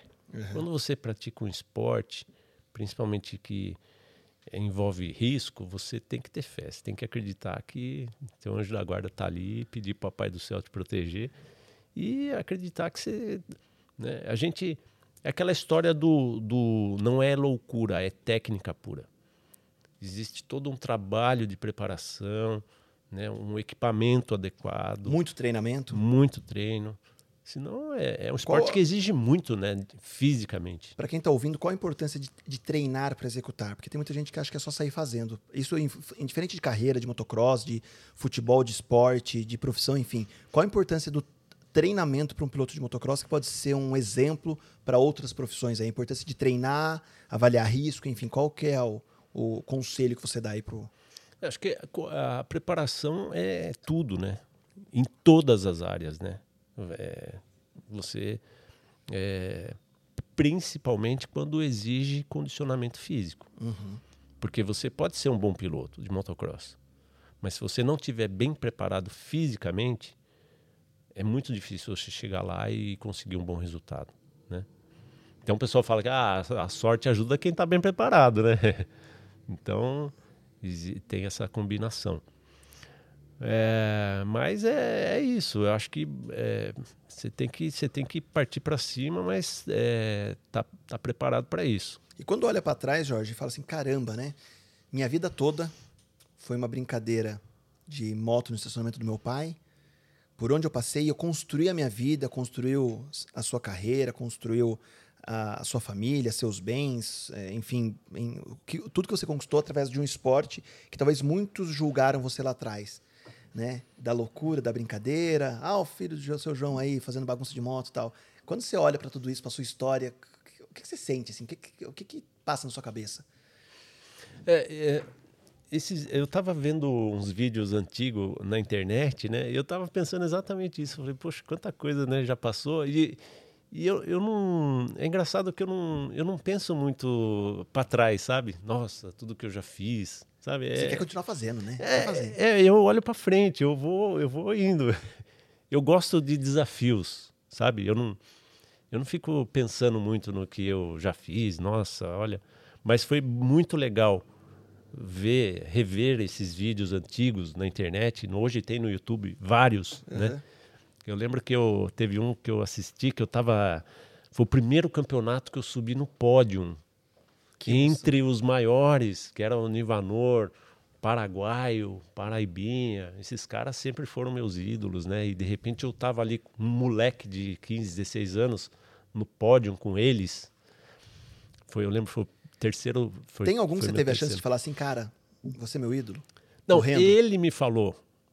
Um dia eu tava voltando de uma corrida com ele, Paraguai. Com o Paraguai. É, e eu, aí eu vivia na carona dos caras. É, para mim era um privilégio, imagina, viajar com os caras. Aí ele falou assim, Negretinho, o dia que você acreditar que você é capaz de vencer, você vai vencer. Na corrida seguinte eu ganhei dele. Dele. Eu cheguei na frente dele. Falei, poxa, se eu soubesse, não teria falado. Ai, que legal, cara. Mas ó, é que você Que vê, né? emoção, É o cara. poder, Poder. da- do seu pensamento. De você acreditar que você é capaz. Você é um cara que sempre acreditou muito em você, né? Pois é, mas eu Muito, não né? acreditava muito, né, no começo. Sim, sim, no sim. começo eu falei, nossa, porque quando eu quando eu percebi, eu já estava entre eles. Eu olhava e falava, nossa, eu, eu lembro que um dia eu caí, eu bati a cabeça, e aí todos eles vieram eh, ali dar uma atenção, né, porque eu não estava lembrando direito do. Ah, perdi um pouco a memória ali, né? E aí eu olhava assim, nossa, eu olhava de um lado, olhava os caras todos meus ídolos olhando para mim, e eu falava, gente, o que será que aconteceu, né? Então, é, são coisas que, que acontecem que depois você fala, poxa vida, é interessante, né? Tudo que já, que, já aconteceu, né? Porque podia ter dado errado, Sim. Né? Graças a Deus deu, Deu certo. Mas pra molecada também que tá assistindo, como lidar com perder e ganhar? Falando nisso. Como lidar com essa frustração de nem sempre ganhar, saber lidar com a. Olha, eu, eu falo que no esporte, a primeira coisa que você aprende é perder. Então, quando você lida com a derrota de forma que ela pode é, te inspirar, usar aquilo como motivação, eu acho que é positivo. Porque quem só ganha não sabe, é, quando perde, não sabe perder. Só perder. A gente tem que saber perder. Senão, que valor tem a vitória? Né? Eu ia fazer uma pergunta, mas nem vou fazer. Eu falar assim, em algum momento você pensou em parar? Acho que não, né? Porque você tá correndo até agora, né? Não, já pensei em parar várias vezes. Pensou mesmo? É que o que acontece, é, isso é um, é, um, é um outro ponto. Por exemplo, agora, quando eu sofri acidente, muita gente falou: Negretinho, pô, Negrete, Negretinho, já devia ter parado. Porque é perigoso. Aí você fala, pô, mas é perigoso respirar, gente. Respirar tá perigoso hoje em dia, Sim, né? Você vai deixar de respirar então porque tá perigoso? É mais ou menos. Mas você vai para os é, Estados Unidos ver os monstros de 80 anos pilotando e ah, falar. "Ai, então, cara, mas, aí, também." mas aí é a mesma história. Eu vou deixar de pilotar porque é perigoso? Porra, é, é- poxa, é o que eu mais gosto de fazer, né? Então, é, é difícil, né? Você conciliar isso, assim, né? Esse, Mas nesse momento mas você. é, é, uma coisa é certa. Eu acho que você tem que fazer aquilo que o seu coração manda, independente da, da opinião das pessoas, né? Porque, poxa, eu eu já fui chamado de veterano aos 25 anos, pô. Ao veterano Jorge Negrete. Eu falei, gente do céu, então hoje eu sou o quê? Um pré-histórico, Sacanagem. né? Então, Nem, não pode falar que é o vô, né? Não pode falar ainda né, é não vô. pode, né? Não Pode falar pode. vô. Ainda não. Ainda não, ainda não, ainda não. Mas é, é, eu acho que o esporte, né, ele, ah, ele ensina muita coisa pra gente. E eu acho que é isso que é legal. Ensina a gente, sabe, é, perder, ganhar e, e ensina a gente ser um, um ser humano melhor também, né? Eu acho que o esporte dá um dá toda essa base pra gente, né? Nesse gancho, Jorge, a gente vê muitos. Eu sei que são esportes diferentes, mas assim, fora do país, muito incentivo de escola, de faculdade. Ah, o esportista vai lá, faz a faculdade porque ele joga no time da escola. E existem esses incentivos para realmente o jovem ingressar no esporte. Como você vê isso no Brasil hoje? Né? Porque, Brasil- porque se você pegar. Eu, tô dando uma visão minha é, bem precária desse sentido, mas é, o motocross é um esporte caro É. né, para você começar, se você não tiver um apoio. Então, como, como você enxerga isso hoje? É, o Brasil está muito longe, né? Muito dessa, longe disso, né, de- é, muito longe, muito longe. Infelizmente, é, por exemplo, no, o motocross ele, ele é caro por conta do, da tributação. É, é tudo equipamento, uma, uma boa parte né, desses equipamentos. Hoje o Brasil tem bons equipamentos feitos aqui no Brasil, né? Vai ser uma carga tributária absurda, É, né? A própria Yamaha fabrica uma moto que é a TTR, que ela é custa menos de um quarto do um quarto do, do valor de uma importada, mas é a carga tributária no Brasil é altíssima e o esporte sofre com isso, né? Imagina você comprar um equipamento importado que você metade desse valor, sei lá, você tem que pagar de imposto para o governo. Quer dizer, não é que o governo te ajuda, é você que está ajudando o governo. É o contrário. Então eu acho que o Brasil tem que aprender muito, tem que melhorar muito nessa parte de esporte, né? Infelizmente, né, no o Brasil a gente perdeu o legado que a Olimpíada podia de, ter deixado para gente. Qual era o legado? A mudança de mentalidade. Uhum. Infelizmente, você vê, o, todos os países que receberam a Olimpíada, na Olimpíada seguinte, o, esse país foi melhor. O Brasil não, o Brasil foi o contrário. O Brasil recebeu a Olimpíada, ah, beleza, todo mundo né, fez aquele aporte, as empresas colocando dinheiro ali. Passou a Olimpíada, acabou as equipes, ah, agora, meu, Acabou se, incentivo, cada um por, si, si de Deus por todos e, meu, bola pra triste frente. isso, né, cara? Horrível. Horrível. Então, isso é uma questão de mentalidade, de consciência. Fala, poxa, vamos pegar esse impulso que a Olimpíada deu e olhar para frente para a gente buscar né, uma posição melhor né, no, no, no, mundo. Não, foi o contrário. Aí teve, teve todo aquele escândalo do é, ouro, tava, o, o, ouro todo estava no cofre lá do. Que é, é, bagunça, é, é, uma né? loucura. É uma o Brasil, o Brasil, eu vou te falar, viu? Tem hora que a gente fala assim, poxa, a gente tem que ser mais, né, brasileiro, brasileiro, porque, poxa, faz décadas que eu ouço falar que o Brasil é um país do futuro. Aí eu falei, poxa, mas aonde, quando que vai chegar esse futuro então, né? Tá longe? É, porque, meu, né? Não vou nem falar quantos é, anos mas, tem. Mas, esse, mas esse, esse estímulo para a juventude acho que faz, faz muito. Fa, acaba fazendo falta e ao mesmo tempo o jovem não sabe como buscar, né? Quando você vê assim, um incentivo de faculdade versus esportes, né? Que caminha junto, quanto o esporte auxilia no processo de educação. Acho que, Lógico. É, tão, acho que é tão importante isso, né? Muito importante. E não, e não podemos só falar que o Brasil é só o país do futebol, né? O Brasil é o país de, de um de uma, de uma multidisciplinaridade, digamos assim. eu de, duvido de esporte, que né? tenha, eu duvido, tudo, né, duvido que tenha uma outra nacionalidade tão criativa, tão é, com tão potencial é, tão diverso como é o brasileiro. O brasileiro é bom em tudo, cara, né? É absurdo isso. Se você falar, meu, é que falta realmente incentivo. incentivo. Se falar, meu, que, que é? O brasileiro em qual área? Pô, e não só grana, falta incentivo de acreditar mesmo, né? Acho que, acho que às vezes não tem o acreditar, né? A, a fé que você fala tanto que é a fé de acreditar também, Exatamente. não só a fé religiosa, mas a fé de acreditar, faz parte desse processo para o jovem acreditar e falar, opa, peraí, vai dar certo. Né? Agora, Sim. quando a gente vê, por exemplo, sei lá, a CBAT vindo, vindo para Bragança com, com um monte de atleta aqui e tal, aí você vê futebol modificando, você vê algumas escolas colocando algumas ações e tal, mas mesmo assim, né? Ainda, ainda falta muito, ainda estamos a anos-luz de distância, né, é, Jorge? Eu acho que é, é, merecia né, o, o Brasil um, um, esforço coletivo aí, vamos dizer assim. Né? Passando essa pandemia, essas coisas né, que está acontecendo agora. Por quê? Porque realmente é, quando houver essa somatória, né, eu acredito que as coisas vão mudar. Temos perguntas ou não? Como estão as perguntas? Vamos lá? Tem uma. Vamos lá? Manda aí. Pera aí. Tomar uma aguinha aqui no copo da Bragantino. Fabrício tá perguntando: Jorge, dois ou quatro tempos? E se você já pensou em ir pro carro igual o Travis Pastrana fez? Ah, aí sim, que pergunta, hein? Nossa Essa, bebe, uma, bebe uma aguinha, pode beber uma aguinha, dá uma olhada na, na Olha, goela aí. Eu, eu vou te falar, eu sou apaixonado pelos dois tempos, né? Agora, e quem tá em casa falando, pô, mas o que, que é dois tempos, né? Vamos explicar. Vamos nada, eu não sei nada. Eu vou só ouvir. Vamos aprender. Obrigado. É, eu, eu gosto, eu inclusive continuo usando as dois tempos no motocross freestyle.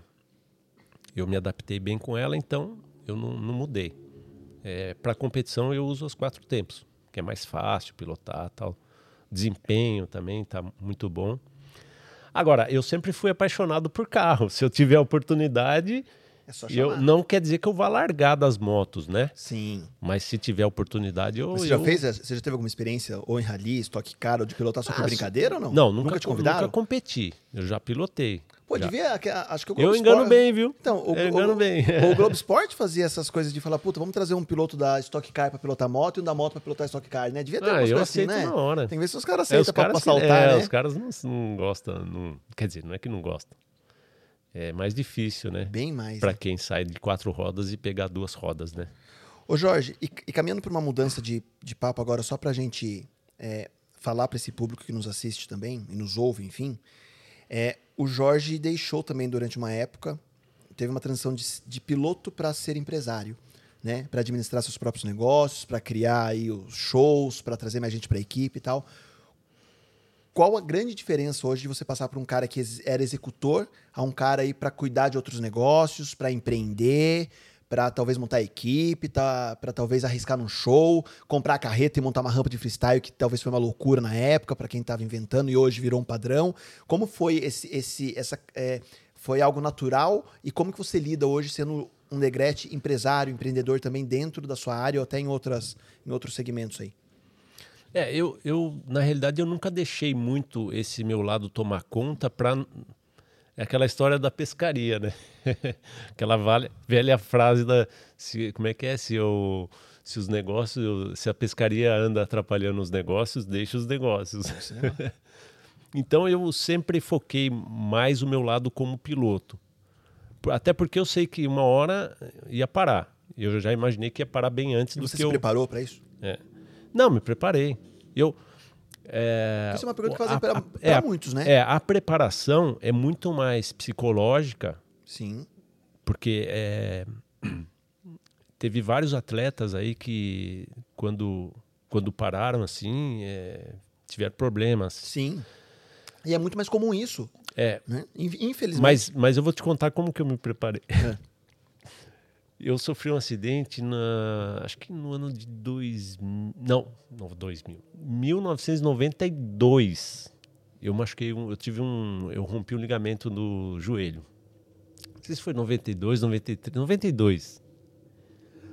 E nesse período eu estava disputando uma prova na, é, em Ilha de Margarita, na Venezuela, uma prova internacional, tal, e eu, eu machuquei lá. Depois disso, eu não recebia mais convite nenhum. Falei, gente do céu, eu, eu, eu era novo ainda, né? Mas já era veterano, né? É, já Chamava era, já era, Negrete, veterano, é, ele, já era veterano, Negrete. mas eu era novo. E, e aí eu falei, poxa, aí foi minha preparação, psicologicamente. Eu falo, aí eu falei, pô, o dia que eu parar, se prepara que o pessoal vai esquecer de você, né? Infelizmente o brasileiro tem, um, tem Sim, a memória sim. curta, né? Sim. Lá fora, eles valorizam muito. Por exemplo, o Mundial de Veteranos tem calçada da fama dentro do motódromo, com a placa dos pilotos, tudo. Quer dizer, um negócio maravilhoso. Você fala, meu, vai passar 50 anos e os caras vão estar tá lá, entendeu?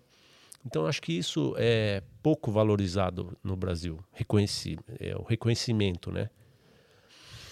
E aí eu falei, bom, eu sei que o dia que eu parar, tudo bem, vai ser assim, eu vou levar uma vida normal, e enfim, minha vida já é normal mesmo. sim, eu sim. Não, não acho que eu sou melhor que ninguém, então. Mas foi um- uma, uma, uma lição, foi uma baita de uma lição que eu tive. Foi bom eu ter vivido aquilo, entendeu? E Porque aí, e aí como, como nasce esse, esse Negrete mais empresário, mais uma cabeça de gestão? não, depois disso eu ainda fui campeão brasileiro. Ah, olha só. Aí chamaram, voltou, voltaram. É. Não, voltei, Voltou, voltei, fui voltei, campeão brasileiro, fui campeão sul-americano, latino-americano, depois desse acidente que eu tive, dessa lesão que eu tive. O quanto o piloto tá junto com, com o empresário? O quanto a, a- a adrenalina do piloto permeia junto da cabeça de, de um, de um empresário hoje? O quanto o risco de um piloto é um risco de um empresário hoje? Como que você faz essa, essa análise? É, eu, eu tento estudar muito, né, essa parte de, de cuidar da- das coisas, né, porque é, primeiro que aqui no Brasil você lidar com, com uma carreira de piloto, é, é- de atleta, é muito difícil, porque que atleta que tem 30 anos de, de estrada? Vai, vamos falar de um aí, sei lá, Alguém lembra de um atleta com mais de 30 anos de estrada? É muito difícil. Então você tem que estar sempre reinventando. Você tem que estar, pô, sabe? É, a história do freestyle que surgiu depois, né? E, e como eu tive a ideia de, de transformar um, um caminhão, uma carreta numa rampa, na época todo mundo, ah, o Negrete tá louco, depois de velho, ficou louco. Quer dizer, eu não falei para ninguém. Você falou, velho não, mas louco eu sempre fui. Não, assim? eu não, contei pra ninguém. Eu fiz primeiro. Eu falei, vou fazer primeiro. Ah, depois de velho vai pular caminhão. Hoje ela é reproduzida, copiada no mundo inteiro. Em qualquer país do mundo, se você olhar, a rampa que eu inventei, ela Você é patenteou? copiada. Patenteou? Aqui no Brasil, sim. Aqui, sim. Sim. Mas é aquela história, né? Então, porque daí já vira cabeça de empresário. Que É isso que eu você fala falando. Assim, Opa, peraí, eu inventei uma rampa, coloquei na carreta e patenteei, porque é uma invenção minha. Sim. Porque senão na adrenalina, eu saio fazendo e deixo que o pessoal copia, né? Então, É, então. então. é. É, mas aqui no Brasil, quando você lida com o esporte, é muito difícil. É Tudo aquela é história difícil. do incentivo, Sim. e você falar, poxa vida, né? Você tem que é, se desdobrar para fazer as coisas, né? Você tem que é, você tem que estar o tempo todo, sabe, é, trabalhando isso. É difícil, não é fácil, sabe? Todo mundo fala, poxa, o Negrete tá aí, pô, o Negrete tá com sorte, né? Mal sabe. Falei, como diz, né, na- no interior lá, né? Tu vê só só o glamour, né? glamour, Só, não é bem assim. É bem difícil se, se tratando de esportes. E por outro lado, né, é, a gente vê medalhistas olímpicos aí desempregado. Você fala, poxa vida, mas olha aqui, né? Então a gente tem que eh, também agradecer, né, os parceiros aí que apoiam a gente. e- e- enfim. Que legal. E Jorge, algum dos filhos pilota ou não? Não, Nada. nada. Você nem incentivou, você falou um não. Não, não, Não, não, não. quiseram E mesmo. seu irmão, que Não. começou com tudo com a moto, também não.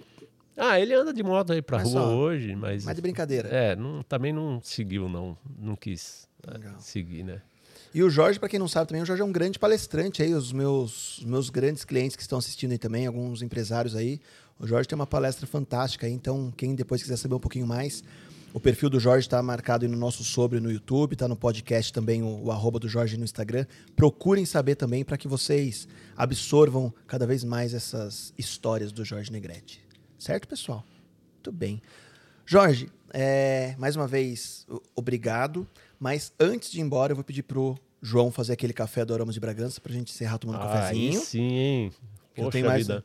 cinco minutinhos com o Jorge e dá o tempo de você fazer o café pra gente fazer um Você brinde sabe que aí. eu sou apaixonado por café. Eu tenho acho que umas 5, 6 cafeteiras em casa. Olha só. É, E chocolate, então, não precisa nem. Nossa senhora, pelo Olha, amor de tá- Deus. tá Obrigado aí, negócio, ó. Tá, tá bonito o Tô negócio. aí. aceitando os patrocínios aí, viu? De chocolate, café. Pode também, pode também, pode também. Ô, Jorge, Ainda mais aqui da terra, né? Eu tenho. Eu orgulho, tenho orgulho de, também, cara. de Bragança, né? Que tão cidade bom, né? maravilhosa, né? Povo maravilhoso. e dá um orgulho ainda mais quando a gente fala assim, putz, a gente tá buscando tanta gente pra conversar aqui no podcast e a gente se esbarra num cara igual você, assim. Ah, com uma mim, disposição, poxa, uma energia tão gostosa da gente meu, conversar. É tão bom isso. Um prazer enorme É tão estar aqui, bom viu? isso, cara. E eu falo que aqui eh, tem muito morro, né, rapaz? Como tem nossa terra, nossa cidade tem muita subida, né? Ideal para motocross, Ideal, pra pilotos off-roads, né? Que delícia. Pessoal de bike, muita gente andando de bike, né? Até eu esqueci de falar, o, o- uma das coisas que, eu, que me ajudou muito nesse processo de recuperação, porque eu tive uma luxação de fêmur. Então eu tive que ficar dois meses sem apoiar o pé no chão. E, a- e pedalar para mim foi muito importante. Muito importante. Não só para recuperação física, né, mas para saúde mental, tudo. Então foi muito bom. Né? E eu, eu não falei, né? mas eu, a, gente, em Bragança, tem um grupo muito grande de, de pedal, de pessoal que pedala. Aham. E a gente tem o privilégio de morar numa cidade que proporciona eh, essa maravilha que é. Cada lugar lindo. E quando então o Jorge eu traz. um- sempre falo isso. E falando que- nisso da valorização da cidade, quando o Jorge consegue trazer uma das provas para Bragança de novo, ou de motocross. Ah, vai ser um prazer, pô. A gente tem que marcar uma, uma reunião com o prefeito, né? Por sinal, tá fazendo um trabalho muito bom na cidade. A gente tá, tá- a gente tá acompanhando aí, né? E eh, o pessoal cobra muito isso, né? precisa trazer É, de novo. Era tão ah, bom, né? precisa, é bom, é bom, é bom. Bragança tem Movimenta, essa, tudo, né? tem eh, esse histórico, né? De, Aham. de grandes corridas Grandes aí, né? Faz eu, tempo que não tem, né? Mas é, quem sabe uma hora dá eu lembro, eu certo, lembro que né? tinha campeonato de, de jet ski no lago. É, Braga, é, tinha umas coisas assim, né? Além do Bragan- motocross, tinha um monte de prova. Na realidade, Bragança detém um recorde de público. É mesmo? Pouca gente sabe disso. É 10 mil pessoas pagantes, pagantes, né? Na época lá no Posto de Monta. Do motocross? É. Caramba. É É E o o- recorde do Campeonato Paulista. E hoje, pra quem quer acompanhar motocross, acompanha onde? Onde busca essas informações do motocross, do supercross, da É, arena, enfim? as provas do, do campeonato, elas são transmitidas pelo YouTube. Tem que entrar no site da Confederação Brasileira. Alguns anos teve a Yamaha transmitiu também. Legal. É, E acompanhar a gente lá, né? No, no Instagram, no Facebook. A gente está sempre postando alguma coisa lá também. É, E eu acho que esse ano vai ser bom. Embora toda a dificuldade que Quando está você tendo falou aí, que tá, vai pro- ser tá a- prometendo bastante o Quando campeonato. você falou que começa agosto, é isso? Começa em agosto. Começa em agosto. Isso é motocross. Brasileiro, é. De motocross. De motocross. Motocross. Arena Cross? O, o Arena Cross a gente não, o Arena Cross não tem as categorias que a gente. O Arena Cross, o motocross tem todas as categorias. Categorias femininas. Mas aí você volta em agosto ou não? Opa, eu já tô treinando. Eu tô doido pra correr aí já. Ou seja, agosto voltando, a gente vai ver o Negrete também no, disputando o Deus campeonato. quiser. Aí sim, Negrete. É, Que- quero estar quero tá lá. Eu quero ver você voltar com o troféu. Falar aí, ó, não falei pra você que eu. Vamos ver, né? Vamos ver. Estamos trabalhando pra isso. Negrete, eu sempre, eu sempre caminho para o bate-papo final, para a gente encerrar o podcast, sempre pedindo para que o meu convidado fale, quando ele olhar daqui dois, três, cinco anos para trás, que história ele quer contar. Então, daqui três, quatro, cinco anos, o Jorge Negrete quer olhar para trás, nesse período agora, que história que você quer contar, cara? Solta o Eu, que- eu quero contar essa mesma história que eu tô contando aqui, só sem as fraturas. Sem as fraturas. o que mais falta conquistar? aí? O que, que tem, o, que, o que tem por vir aí pro, pro Negrete? Ah, estou trabalhando aí em alguns projetos aí e é, eu quero disputar o campeonato mundial de veterano esse ano ainda, se, se Deus quiser der, der certo, né? É, que mais? Ano que vem eu completo 40 anos de motocross. Quarentinha. 40 anos, é. Ano que vem. E estou preparando alguma, algumas coisas aí. E não vai Se pedir... Deus quiser, aqui em Bragança, né? A gente tem que fazer alguma coisa aqui, né? E em Neto não vai Bragança. pedir? Ó, Neto aí tem que ver com os Cinco dois anos lá, aí. né? Tomara, né? Tomara que eles. Até lá eles já estejam aí, os netos. Legal. Negrete, mais uma vez, cara, fantástico ter você aqui. Pô. É, eu me recordo de criança de ir no posto de monta te ver, né? De passar em frente à loja Eu, do seu eu pai. brinco com o pessoal que fala isso, que eu falo, mas eu era, eu era criança também nessa época. Pior que não, Negrete. Não, Pior que não. Eu já tava. Pior que não. Eu olha. já era casado. eu, tô- eu tenho quase a idade da sua filha, Negrete. Tamo Eu, ali, tô- eu tô aí, zoando, eu tô zoando. Mas eu me recordo de, de, de ver você. Fala, A gente, como é que é? a gente perde o amigo, mas não perde, Perde a piada. perde a piada. É, me recordo de passar. é, a- Pelo que eu me recordo de, de memória minha, enfim, é, do, seu, do seu pai ter loja ainda e passar para tentar te ver ele na loja. Às vezes tinha, tinha carretinha com a moto atrás e tal. Então eu me recordo disso. Então, legal. assim, é tão bom ter você aqui. a Poxa, gente não se obrigado. conhecia pessoalmente, então, para quem tá ouvindo e acha que eu e o Negrete somos amigos há muito tempo, nós nos conhecemos hoje, pessoalmente. E esse cara não disse não, topou na hora, vim conversar. Quando eu falei que eu Legal. queria levar história para quem tá ouvindo e acho que foram boas histórias. Boas mesmo. Pô, muito Que obrigado. orgulho você ser de Bragança, que orgulho ter você aqui, cara. e Muito que você obrigado. possa aí ser exemplo para muita gente que está assistindo. Principalmente, acho que eu saio daqui com uma lição enorme hoje, que é não, des- não desistir e acreditar. Eu acho que ficou muito claro na sua história isso de não desistir por nada e acreditar muito no seu talento, no seu treinamento, no seu esporte, enfim. Então, baita lição que eu aprendi com você hoje. Poxa, obrigado muito mesmo. obrigado. Olha, sem palavras, é, é, as histórias que a gente é, relembra, né? É sempre muito são marcantes, né? E mexe com a emoção, né? Acho que a gente é aquilo que eu falei. Eu gosto de olhar para frente, mas a gente nunca pode esquecer tudo aquilo que já passou. E eu sou muito grato, é, realmente, a todos, você, a todas as pessoas que me acompanharam aí ao longo desses anos todos, meus parceiros, a Yamaha, a Frum, a Circuit. Tive apoio da Specialized esse ano no, na minha, Uhum. meu processo aí de recuperação com a bike, da Global Cycle também. Mas a lista é enorme. Se eu fosse agradecer a todos aqui, eu ia ficar meia hora agradecendo todo mundo aqui, né? É, e eu espero, se Deus quiser, é, daqui cinco anos a gente contar boas histórias. aí. Não, o campeonato, se começar agosto, acaba quando?